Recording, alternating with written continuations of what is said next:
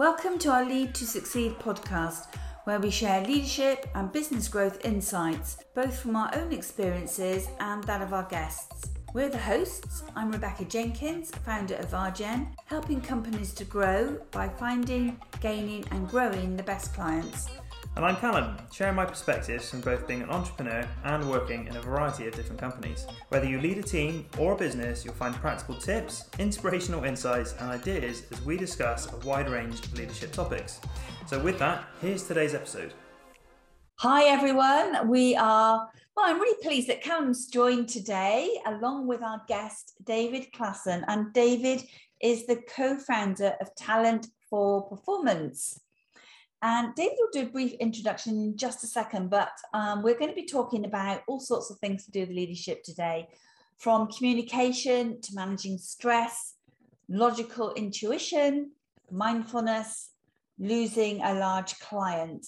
And I mustn't forget to add in that David is also a practitioner in brain and behavioral change.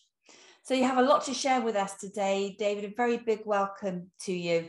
Thank you. I'm delighted to be here. It's really great to be able to speak with you, both of you, and your audience. Thank you. Thank you. Is there anything you'd like to add to that introduction, just to give a little bit more background? Um, well, it's it's people are often intrigued that I was a chef for ten years, professional chef, working in Michelin star restaurants, and um, managed to get out of that business through just it was one of those things that was like a bit of serendipity. Met someone who talked about being a trainer, became a trainer. I was first training chefs and then got into leadership and management. Um, so I left catering as such in kitchens in 1988. And I've been fascinated by people and learning and development, and especially leadership and leadership development ever since. And I think we've had an insight into how kitchens operate um, with all the recent programs or the explosion of programs inside kitchens. And you think, my goodness, how does a kitchen ever function with the way that people shout at each other and so demanding and very stressful. Is that how it really is like? Well it's i can remember i was working in the 80s the 70s and 80s um, and it was very much like that. Um, a lot of very very angry people in very hot conditions with very sharp knives and hot pots and pans in their hands. Yes i've seen people punch each other. I've had pots and pans thrown across the kitchen at me um, and it's a very toxic environment. And now, of course, it's very difficult for people to get chefs. But hey, I must say, it doesn't have to be like that. And the thing that changed things most is having more women in the kitchen. Um, when I was working in Germany and Switzerland back in the early 80s, there were many women who were already in senior positions, you know, executive level positions in the kitchens. And when it came to the UK, practically no women in the kitchens at all. And now there are a lot more women in the kitchens, and it's becoming much more sensible, for want of a better word. it doesn't have to be all yelling and screaming and shouting. It really doesn't. Well, that doesn't bode, bode well, does it, for, for leadership? When you, well, I guess that's how you feel that it's not a good way to to lead a team in that in that kind of direction. Yelling and screaming at them, I don't think it's necessary. I really don't think it's necessary. Um, okay, it's an intense environment in the kitchen. I get that and you know it's an immediate deadline and there's a lot of very very complex pieces coming together that all need to be come together at exactly the right moment in order for them to go out together uh, as in all the bits of a plate and all the bits of the dish so that everyone can be served at the same time. But it was interesting that in many ways when i was sort of exploring leadership i was a lot of the time i was going like oh yeah i know how it shouldn't be done. Let's figure out how it should be done um, but another thing I notice is that for managers, it's often really, really tough to think about leadership, to think about their management development, because they're busy doing a job. And I'm glad that I had those 10 years as a chef because then I, I, I know what it's like to be busy doing a job and to have to look after your people and to have to think about the strategy. And it's this thing of being able to do both and know what your job is, know what the job, you know, the technical bits of the job that you need to execute, but where possible, once you're into a leadership and management role, you need to be really good at delegating. So that's another key thing that I think is really important for leaders. David, it's a, it's a pleasure to have you on, on the podcast. I'm really looking into to getting into some of the topics we've got set aside for today. And I think the mm-hmm. first one that we talked about was communication. I think you, you alluded to there being a chef and having some in, experience kind of in the kitchen industry, kitchen industry. I'm not sure that's the right phrase, but you know what I mean. I think that's quite a, an interesting way to kind of dive into that first topic because I would imagine there's probably some parallels between communication, being a chef, and working in kitchens as to either being a leader and a manager in a business. So I'd just be curious to get your perspective. Like, what do you think sort of some of those, if they do exist, what do you think sort of some of those like parallels are in terms of the challenges and how you actually communicate effectively?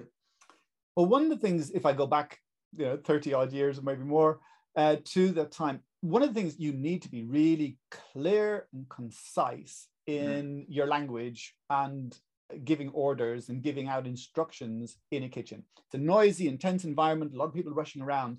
And if you're in any way unclear, someone will go, yes, yes, yes, chef, yes, chef, run off. And then actually, when they get to the place they're supposed to get to, come back empty handed or don't do what they're supposed to do because you weren't clear enough. So it's a really good discipline to be very clear and articulate. And that's certainly one thing that you need to be as a chef. Um, but also, I think there's a lot of uh, managing your own emotions that's really important as well. And I think back in the day, and I am talking about a long time ago, um, how a lot of those people who I was interacting with, they weren't managing their emotions at all. They were just flying off the handle. They're letting their rage to be expressed. They're letting their frustrations to be expressed and taking it out on people in a very inappropriate way. I think about it. And I began to behave a bit like that. Um, I began to become much more short. My goodness, the language out of me was just appalling, um, swearing left, right, and center. And actually, one of my friends said to me, You know, you're becoming unpleasant to be around. And I took that feedback and went like, oh, okay, that's an interesting thing to be told by a friend.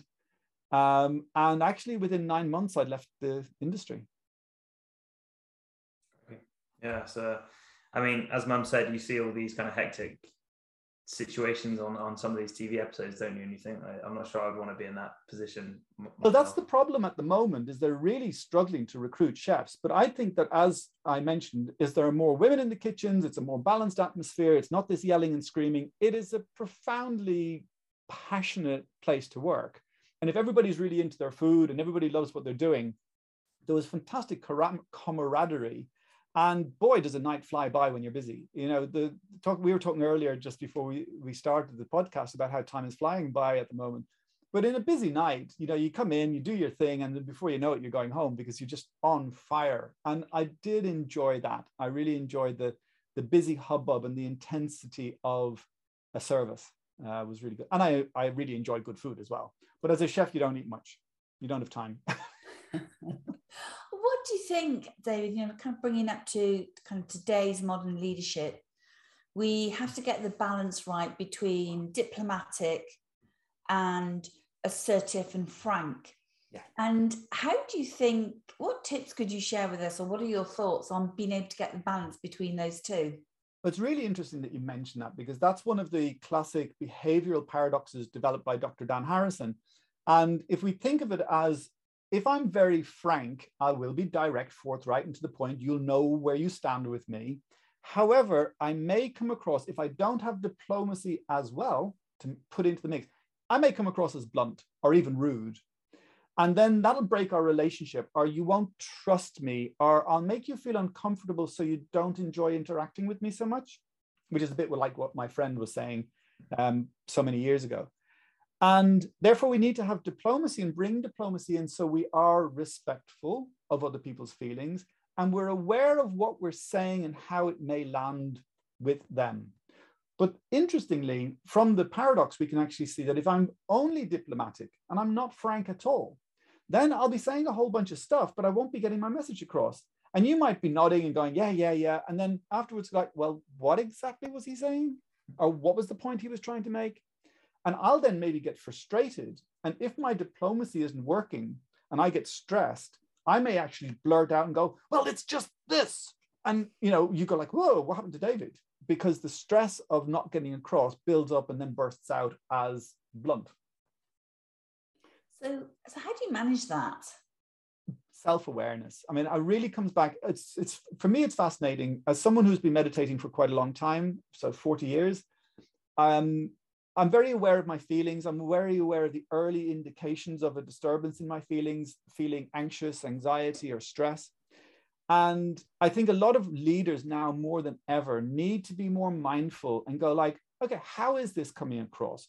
how are people responding to what I'm saying? And looking out there and asking as well, is this landing well? How do you like your communication? Am I being clear enough? Or am I being respectful enough or too clear? Good questions to ask of people because some people love being spoken to in a frank and direct way. They, that, that's what they want. And a lot of managers are actually often indirect in their feedback. And then people go like, well, I'm not really sure what you mean or what you want of me, or am I doing a good job or not? You're not being clear enough with me. So it's about having that interaction, almost asking people, well, how would you like to be communicated with? And, you know, I invite listeners to ask with their partners as well, you know, your loved ones, your closest ones who you love dearly, and go like, you know, is there a way I could communicate better with you? And, and be aware of sensitivities of time as well. Because there's times when you can be frank, and there's times when you just need to shut up and listen. I find that really interesting, Dave, because I think we can all probably uh, think of a time when we've spoken or engaged with someone who's kind of been at like one end of the spectrum or sort of somewhere in between, and how that's kind of made us feel accordingly, like like you just shared. So let's say you're like a leader or a manager within a business, an organization, or even a kitchen, whatever it might be. What do you think is like the ideal split between being assertive and being diplomatic? And I guess do you think that's the same in all situations and with all people, or do you think it needs to be kind of modified accordingly? That's a really good question because the beauty of the paradoxes is that it's not either or, it's both and. Mm-hmm. So I need to be frank with you and tell you what you need to hear. And in the meantime, be respectful of your feelings. If I can do both, I can be what we call forthright diplomacy. I can, uh, I can have a behavior of what we label as forthright diplomacy. Say what needs to be said and do it in a respectful way. Mm. If I'm only one or the other, then I'm, I'm, a, I'm a bit limited. And it's a bit like I've got one hand behind my back and I'm not as flexible, capable, or adaptive as I may need to be. But if I have both, I can be frank when I need to be and diplomatic when I need to be. So it's very much trying to be um, have a, a, be able to exercise frankness and to be able to exercise diplomacy at the same time. Got it. And I think a lot of that, I would imagine, depending on who you're talking with, I think I've been reading a few books recently about kind of negotiation and how people have this desire to be essentially understood. And I would imagine when you get that kind of split right, when you're talking to your employees or whoever it might be, your team, if it's if it's kind of delivered in that right way, you're like you're being frank, but you're doing it kind of with respect and some diplomacy as well. I would imagine that's kind of perceived in like a much better way than just being one or the other. Yeah, and it's really interesting. There's a, um, a great book written by a guy called Chris. Um, uh, Chris, yeah, it's Chris Weber. And Chris Conversational capacity. Okay. And um, he, it's really fantastic. Craig, it's Craig Um, and we love speaking with Craig because he he talks again about this very thing, right? He talks about how to be frank and direct while also being clear. Because actually, he says that the more we do this, the more we create psychological safety. And psychological safety is that where people know where they stand, they feel safe in being able to speak up because they know what they say will be heard without making the leader defensive or other team members defensive. And that can only come when there's an environment where we know, yes, it's safe to speak up. And yes, we will also be respectful because if you are offending people, that's not helpful. That doesn't create psychological safety. Well, we talked we talked about at the start of the podcast about time flying by, and time's already flown by on this podcast. I think we talked a lot about communication, but there's one thing I'd like to dive into because I don't actually know too much about it, and it's the Stockdale paradox. Ah, yeah. Yeah, I saw your face light up there, David. So I'm going to hand over to you. I think for our, our listeners as well, I'm sure there's probably plenty of people that aren't familiar with that either as well. So could I hand over to you and kind of explain a little bit more about that? Yeah, the Stockdale paradox is again very interesting with regards to optimism and mm-hmm. pessimism. So uh, James Stockdale was a prisoner of war in the Vietnam War. And I believe he was the prisoner of war who had the, lo- the record for the longest incarceration in very brutal conditions. So he was a, um, I believe he was a jet, pi- fi- jet fighter pilot was shot down and captured by um, the North Vietnamese and held in really brutal conditions and you know very uncomfortable um, a lot of death around the place. And he managed to stay optimistic while facing up to the brutal facts of his incarceration. And he didn't just go oh i'll be out of here soon which a lot of his um, fellow prisoners did. Oh we'll be out by christmas. You know we're americans. They'll come and save us because we're going to you know get away from this. Christmas would come and go and they wouldn't be saved And then oh, we'll definitely be out by Easter. We'll definitely be out by Easter. Yes, yes, yes, we'll definitely be out by Easter. It's all going to be fine. And then Easter would pass. And he said that after a couple of years, a number of them simply died from a broken heart because they were always wanting and desperately needing to feel that they'd escaped soon, but it didn't happen. And they weren't facing up to the brutal facts of the situation, that how bad it was. And yet he said, have this faith in being able to persevere and survive, keep your wits about you, and stay relentlessly optimistic, but not blindly optimistic. So, really noticing the facts of the situation and then trusting that you are going to prevail from within. And I think that's really important this time of the pandemic and you know the, the, the volatility of the economy the volat- goodness knows you know we could have a, a, war break out and good that, that might be a very strange war it could be a sort of a cyber war or who knows so the world and the economy is still very fragile and we need to be alert and aware and yet stay optimistic that it's going to be it's going to work out and it's going to do well if we keep our wits about us maintain self-awareness and yeah interact with other people respectfully. You said in there david it was that trust. I mean he was a prisoner of war for over seven years um, which is a, it's hard to imagine being in those conditions for that long and you said one of the key things was that he tr- he remained optimistic. There's a fine line, I think, between being overly optimistic and optimistic, but he trusted in himself. Yeah. Now, that's actually can be pretty difficult to do when all around you is falling to pieces or you're facing a massive challenge. So, how would you recommend anybody who's in a very difficult situation now or finding some challenges in their business or get recovering from um, their business not being so successful during covid how what steps can people take to be more trusting in themselves? It's a really good question. It's a bit of life's work really is to become more trusting in ourselves. Excuse me i'll just take a little sip.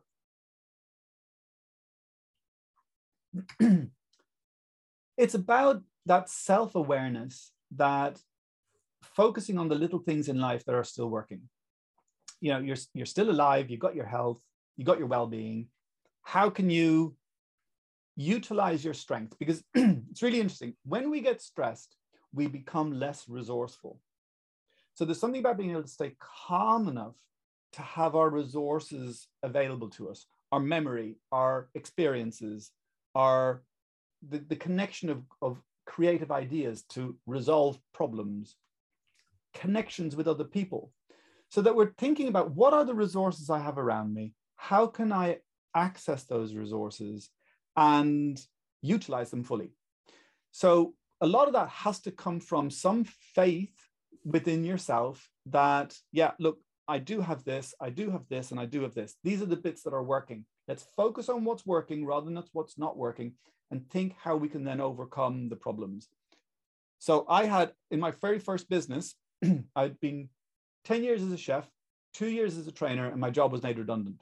So I set up my own business quite naively, but I lasted four years.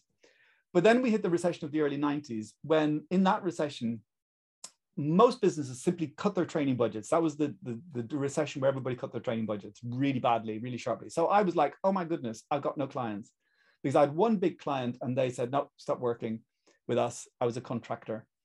And, uh, you know, within a couple of weeks, I was, I knew what it was like to have a panic attack um, because I was walking down thinking, oh my goodness, um, I don't have any work. I can't pay the rent. And I'd have this beating in my heart and go like, I'm feeling extremely anxious and I haven't been drinking any coffee. What's going on? And then go, oh, right. So this must be what a panic attack feels like and then I spoke with my father and my sister, and my sister gave me a loan and I could pay my rent. And I said, you know what? Get a job. Just the easiest way to get out of this is to find one big client who will pay me a regular, you know, a regular monthly fee, salary. Um, so I started applying for jobs and I got a job quite quickly. Um, and that was great because then I spent 10 years in employment again, learning lots of new skills. And then I went out on my own in 2004 again and then I knew I have a broad base of clients. That was really important lesson for me. So it's that ability to look at your what what you still have, what you because there's always something to be grateful for. There's always something that is still working and build on that as a foundation, and then lots of little steps on that foundation would be my recommendation. Well, those are good recommendations, um, I think, to really think about that. There's always something positive in life, whatever is stressing you out. But I also think because you're you've got the brain expertise, you know, you're you're you're a certified brain and behavioural um, expert. I think the point that you make is very interesting that when we are stressed, our brain isn't functioning at its best. It's almost cutting the brain down, I presume, in, in a way. Is it kind of not making all the neural connections that it that it could be making when we're more relaxed? Absolutely. So the studies show that when we get a lot of adrenaline into our system, the body goes into a be super alert because danger is coming. So we go into either a, what's sometimes referred to as a fight or flight mode, although that's not all the time. It's it's about super readiness to either to take rapid action. And that means that a lot of blood flows away from some of your other certain organs into your um, muscles but also away from your skin, interestingly. And when I discovered that, I thought, why would the blood disappear or go away from your skin? Because you know you can get cold hands when you're stressed. Is actually in case you get lacer, in case you have a cut, there'll be less blood flowing out. Um, but the thing I'm interested in is what happens in your brain. And what happens in our brain is that the the energy and your thinking, you, you have less access to your thinking brain, your prefrontal cortex. And you make accidental connections. And then whatever connections you make, you have a pessimistic bias. So I could be uh, in the early days of uh, lockdown when we were having to do all online training. Sometimes a lot of people wouldn't have their screen on, uh, their, their cameras on, and I'd be like, oh my God, they're not looking. They might be doing their emails, they're not attending. And I just was able to mindfully be able to be aware and go, oh, that could be really stressful for me. And then I'd start to make errors. And then I'd start to imagine them doing those things. So I said, no, cut that out. I'm just going to have everyone who's listening totally engaged, hanging on every word, and really enjoying it. And then I'd be more relaxed and able to do good things rather than spiral into a decline. So when we get stressed, essentially, we make accidental connections in our brain. We get a very narrow focus, so we're we can't see the big picture. And any connections that we do make tend to be um, with a pessimistic bias. So we always think the worst is going to happen. Oh, you know, Rebecca and, and Carl, uh, Carl, aren't aren't um, aren't speaking to me. They're not listening. They're not attending. And like, that's just all stuff I'm making up, and there's there's no reality in it. There was one one thing you said. Uh, that was all very interesting, David. There was one thing you said prior to that, which I think links on quite nicely to our sort of like next topic around like the intrinsic and extrinsic motivation. Ah, yeah. And I, I, would quite like to go on to that because I find it quite, I, I guess, like from a perspective, you were saying, you know, you had this business, everything kind of went to pot essentially. Uh, and I think at that point, I guess having that like internal motivation within yourself to keep going, I think is, is quite an important thing. And then like, I guess linked with the extrinsic motivation, the way I interpret that is like, you know, it's very easy to be motivated, I guess, when things are going well, everything's positive and, and going all right. But I think having that like intrinsic motivation is kind of there. It needs to be like present, I guess, when times are tough or difficult. So I just kind of be curious to sort of get your thoughts on that and kind of understand how you've interpreted it. Yeah, so there's been some very interesting research by Sheldon and a bunch of others who actually discovered that when we have intrinsic motivation, which is about helping us to become a better person and you know to become the best leader or to become the best husband mm-hmm. or to become fit let's you fitness is a good example. So if i'm intrinsically motivated to be fit and i've had the intrinsic motivation to be fit now especially in the last two years really.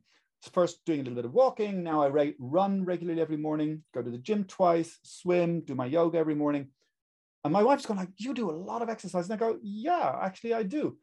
But it's not to lose weight. It's not to look good. It's to be healthy and live to 104 that's my goal because then my wife and i will be able to celebrate our 75th wedding anniversary um, so, and that's just a bit of fun. Where if I had an extrinsic motivation for the fitness, oh, I need to lose weight, or I want to look good, or you know things like that, it becomes a chore. And it's always like if I then lose the weight and I go, oh, great, I've lost the weight. The best I'm going to get is a sense of relief. I've lost the weight. But then there's going to be something else. So extrinsic motivation tends to be for something that you try to achieve, a specific thing you try to achieve for a reason that's mainly to do with looking good or having stuff or having more things where eh, intrinsic motivation is more about the way that you're being, being your best self. It's, it's a sort of longer term, sustainable journey where extrinsic motivation tends to have an end point and you either do it or don't. And if you don't get your goal, you'll feel a lot of stress. And if you do get your goal, the best you're probably going to feel is a bit of relief. Where if you have intrinsic motivation, it's just an ongoing thing that you're doing.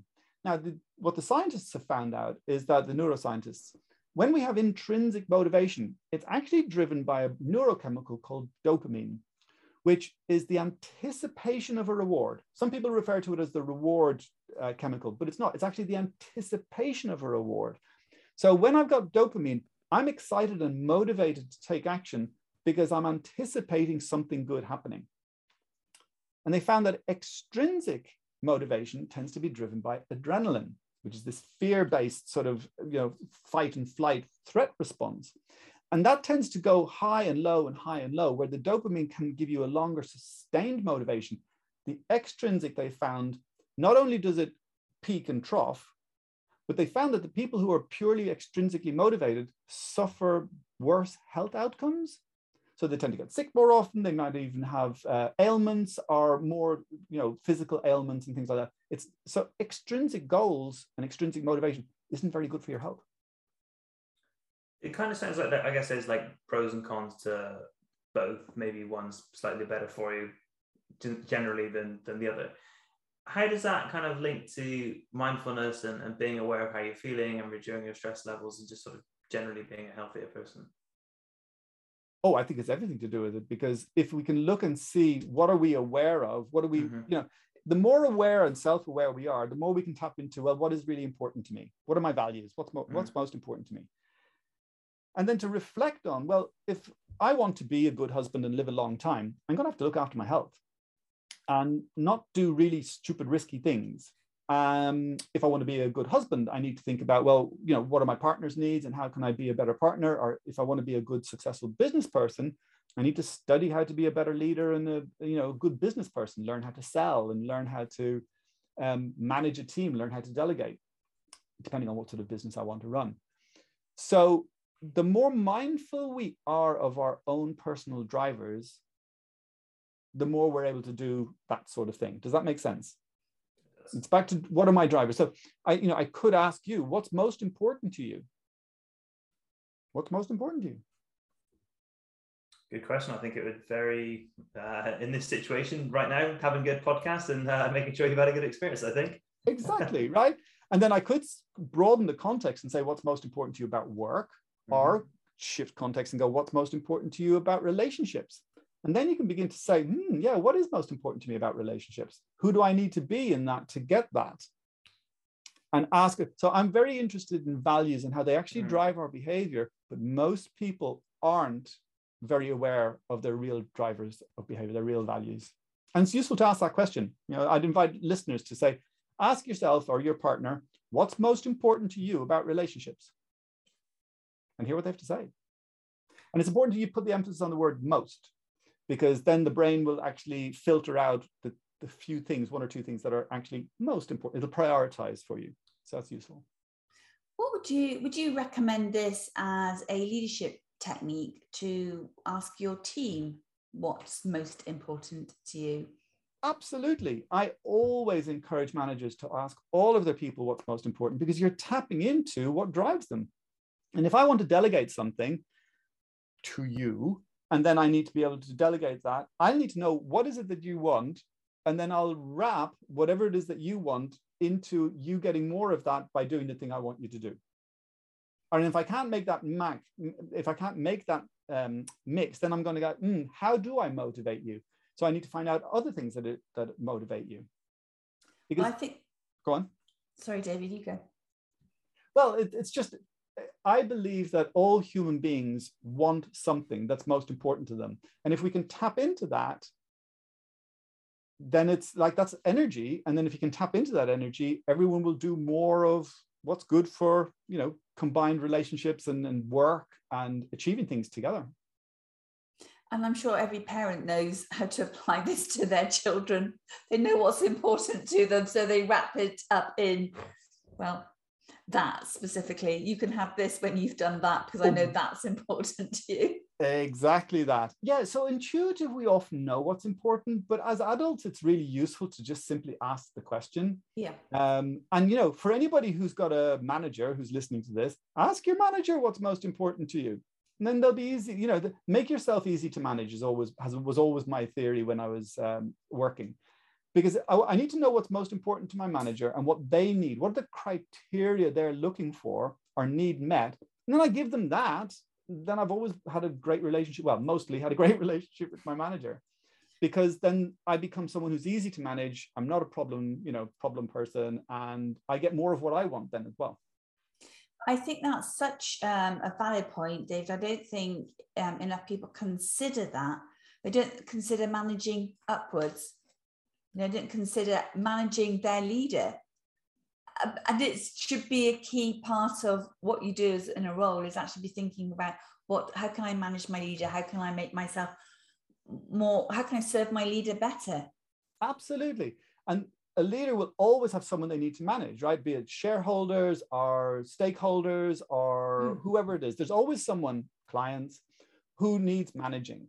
And managing expectations, I think, is huge because if I know what my client wants and what's most important to them, I can make sure that that's always met. And if I know what my manager wants or if I know what my partner wants, it, it's often surprisingly easy things that you know you can easily uh, meet without some big expense or something. Sometimes mm. it's the way that you phrase things, or it's doing that little thing like getting back to them really quickly or giving them information in the way, in the shape and form that they need it, be it bullet points or a longer report. In all your experience of training and leading teams and the work that you do, yeah. What advice would you give your younger self, knowing wow. what you know now? So, what maybe two or three things that would be also pertinent to um, to our listeners? That's really interesting. I think it's consider the hats you wear. Consider that you play a number of different roles and knowing when you're playing one role versus playing another, be that person at work, person at home, uh, be that manager or subordinate um, compared to you and your manager. And, you know, how can you be both and? So I can, at work, I may need to be like a bit like a friend, like a comrade or someone like with someone together and we're in this together. But there's other times when I'm going to have to be like, well, I'm responsible, I'm the boss, and therefore you're not performing to the required standard. I'm going to have to tell you that. And have that relationship of being able to put on this different hat and say, like, I'm in boss mode here and I need you to do this. And have a, a, good, you know, sort of mature conversation around that and not shy away from it. Because sometimes when we get too buddy buddy with our uh, subordinates, or I don't like that term, team members, um, it can sometimes they avoid the difficult conversations. So another one that I was thinking about was, you know, consider in your own work how, yeah, you need to be able to do different things. So, for example, a different part of the brain is used when we're thinking about people, and then a different part of the brain is used when we're thinking about business and tasks and things like that. So rather than trying, we, we know we can't do both at the same time, but make sure I'm allocating enough time to these things. Are my people okay? Great. Is the business okay? Great. How can I move elegantly from one to the other? And I suppose finally, back to you know what you were saying earlier around being self-aware and recognizing the importance of being okay with yourself, not beating yourself up unnecessarily, and striving to grow because if i if i'm very self-assured and like i'm okay then i might if someone gives me feedback go like ah they're wrong. I'm right. But always be open to feedback always be open to growing and welcome feedback. You don't always have to agree with it. But to be able to be that person who has a growth mindset i suppose which is listen to the feedback and continue to grow but don't beat yourself up unnecessarily. Also recognize your strengths and, and be comfortable in that really like points, David. I think there's a, a, that ties into like a lot of the different uh, points that we've discussed in this podcast. I guess like being in that mindful state to be willing to receive that feedback, and I think as well, like we talked about briefly in the pandemic, and I heard someone mention this a while ago. you know, we're all working from home. We don't really have travel. There isn't really like different transition periods. Like the office is the workplace. You know, you're on a Zoom call and then the next minute you're like in a family situation and like putting those different hats on for the different roles that you're in. And there was one thing you said at the end about the feedback, and I read this in a book recently, and I need to get it right, but someone said something like, you know, take take feedback seriously, but but don't take it personally. And I think I can be guilty of receiving feedback and being like, oh, well, I don't agree with that, so or you know, taking it the wrong way. But I think that's quite a good way of like thinking about it, like take it seriously, but but don't take it to heart.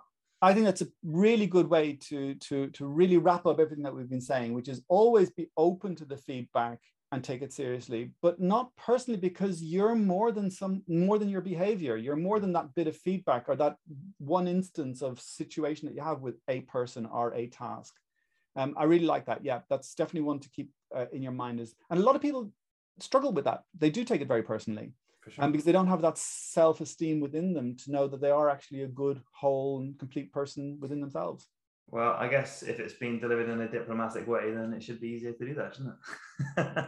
and that's the important of it, yeah, that people can actually hear what you have to say and mm-hmm. not reject it outright. Because if we're too blunt, you know, the, the words bounce off people because they simply cannot listen to them. Sure. Couldn't agree with you more. As we kind of draw towards the end of the podcast, David, um, well, I'd love to just kind of like throw the, the, the floor back over to you. Is there anything in particular around leadership or communication or mindfulness or anything like that that you'd like to sort of share with our listeners? Any sort of closing thoughts or, or remarks? Well, it's been an interesting conversation the way we've you know weaved in and out of a number of mm-hmm. different things around the paradoxes, around this notion of both and. So we're living increasing in this increasingly complex world, and even the whole notion of all the states in the world needed to say, well, what about the health of the nation versus the health of the economy, which is a paradox. And it's both and, and different people have done it in different ways. I'm not going to get into that now. But as a leader, we need to be able to balance these things and incrementally do both rather than just get all stuck in one or the other. It's no longer a world of either or. It's really a world of both and. And that makes your brain hurt. So then you need to be mindful about your brain and go, yeah, my brain is hurting and I'm more than the emotions that I have stirring up inside of me. How can I be mindful? How can I remain conscious and use my thinking brain uh, creatively to resolve the issues that we have in front of us? And I think if you can do those two things of staying mindful, getting these what seem to be opposing things and know that it's both rather than either or, um, that'll be really helpful with self awareness behind all that. Thank you, David. And if somebody wanted to get in touch with you and follow through from this podcast, what's the best way for them to do that? Yeah, um, we've got the website, Talent for Performance, which is the word talent and then the number four and then the word performance.co.uk. I'm on LinkedIn um, as David and then the letter C and then Klaasen with a K. K L A A S E N. Love connecting with people on LinkedIn, so do connect. But do say that you you know you heard me on the podcast because I get lots of invitations. It's nice to know specifically where it came from and why you want to connect. But I'm very happy to connect with people. And really, uh, yeah, leaving people with the thought, especially what we believe is happening at the moment with a lot of people considering and reprioritizing their lives. There's a lot of people changing jobs, and a lot of them are leaving a manager rather than an organization. And in order for you to be able to keep your people, think about all the things that we've been saying and really find out what drives them. What do they need? And talk to them about their goals and their aspirations.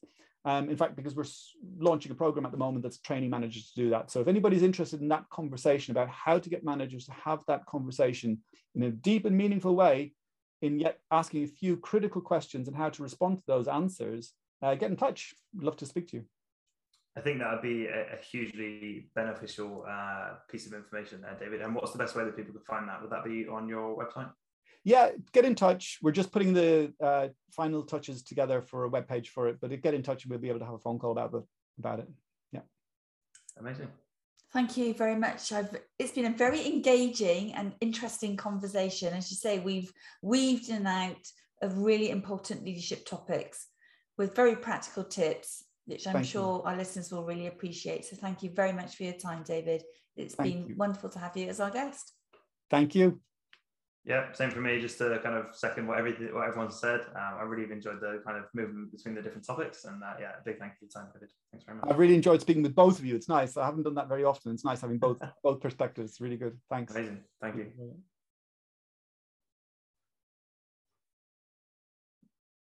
Thank you for listening to our podcast.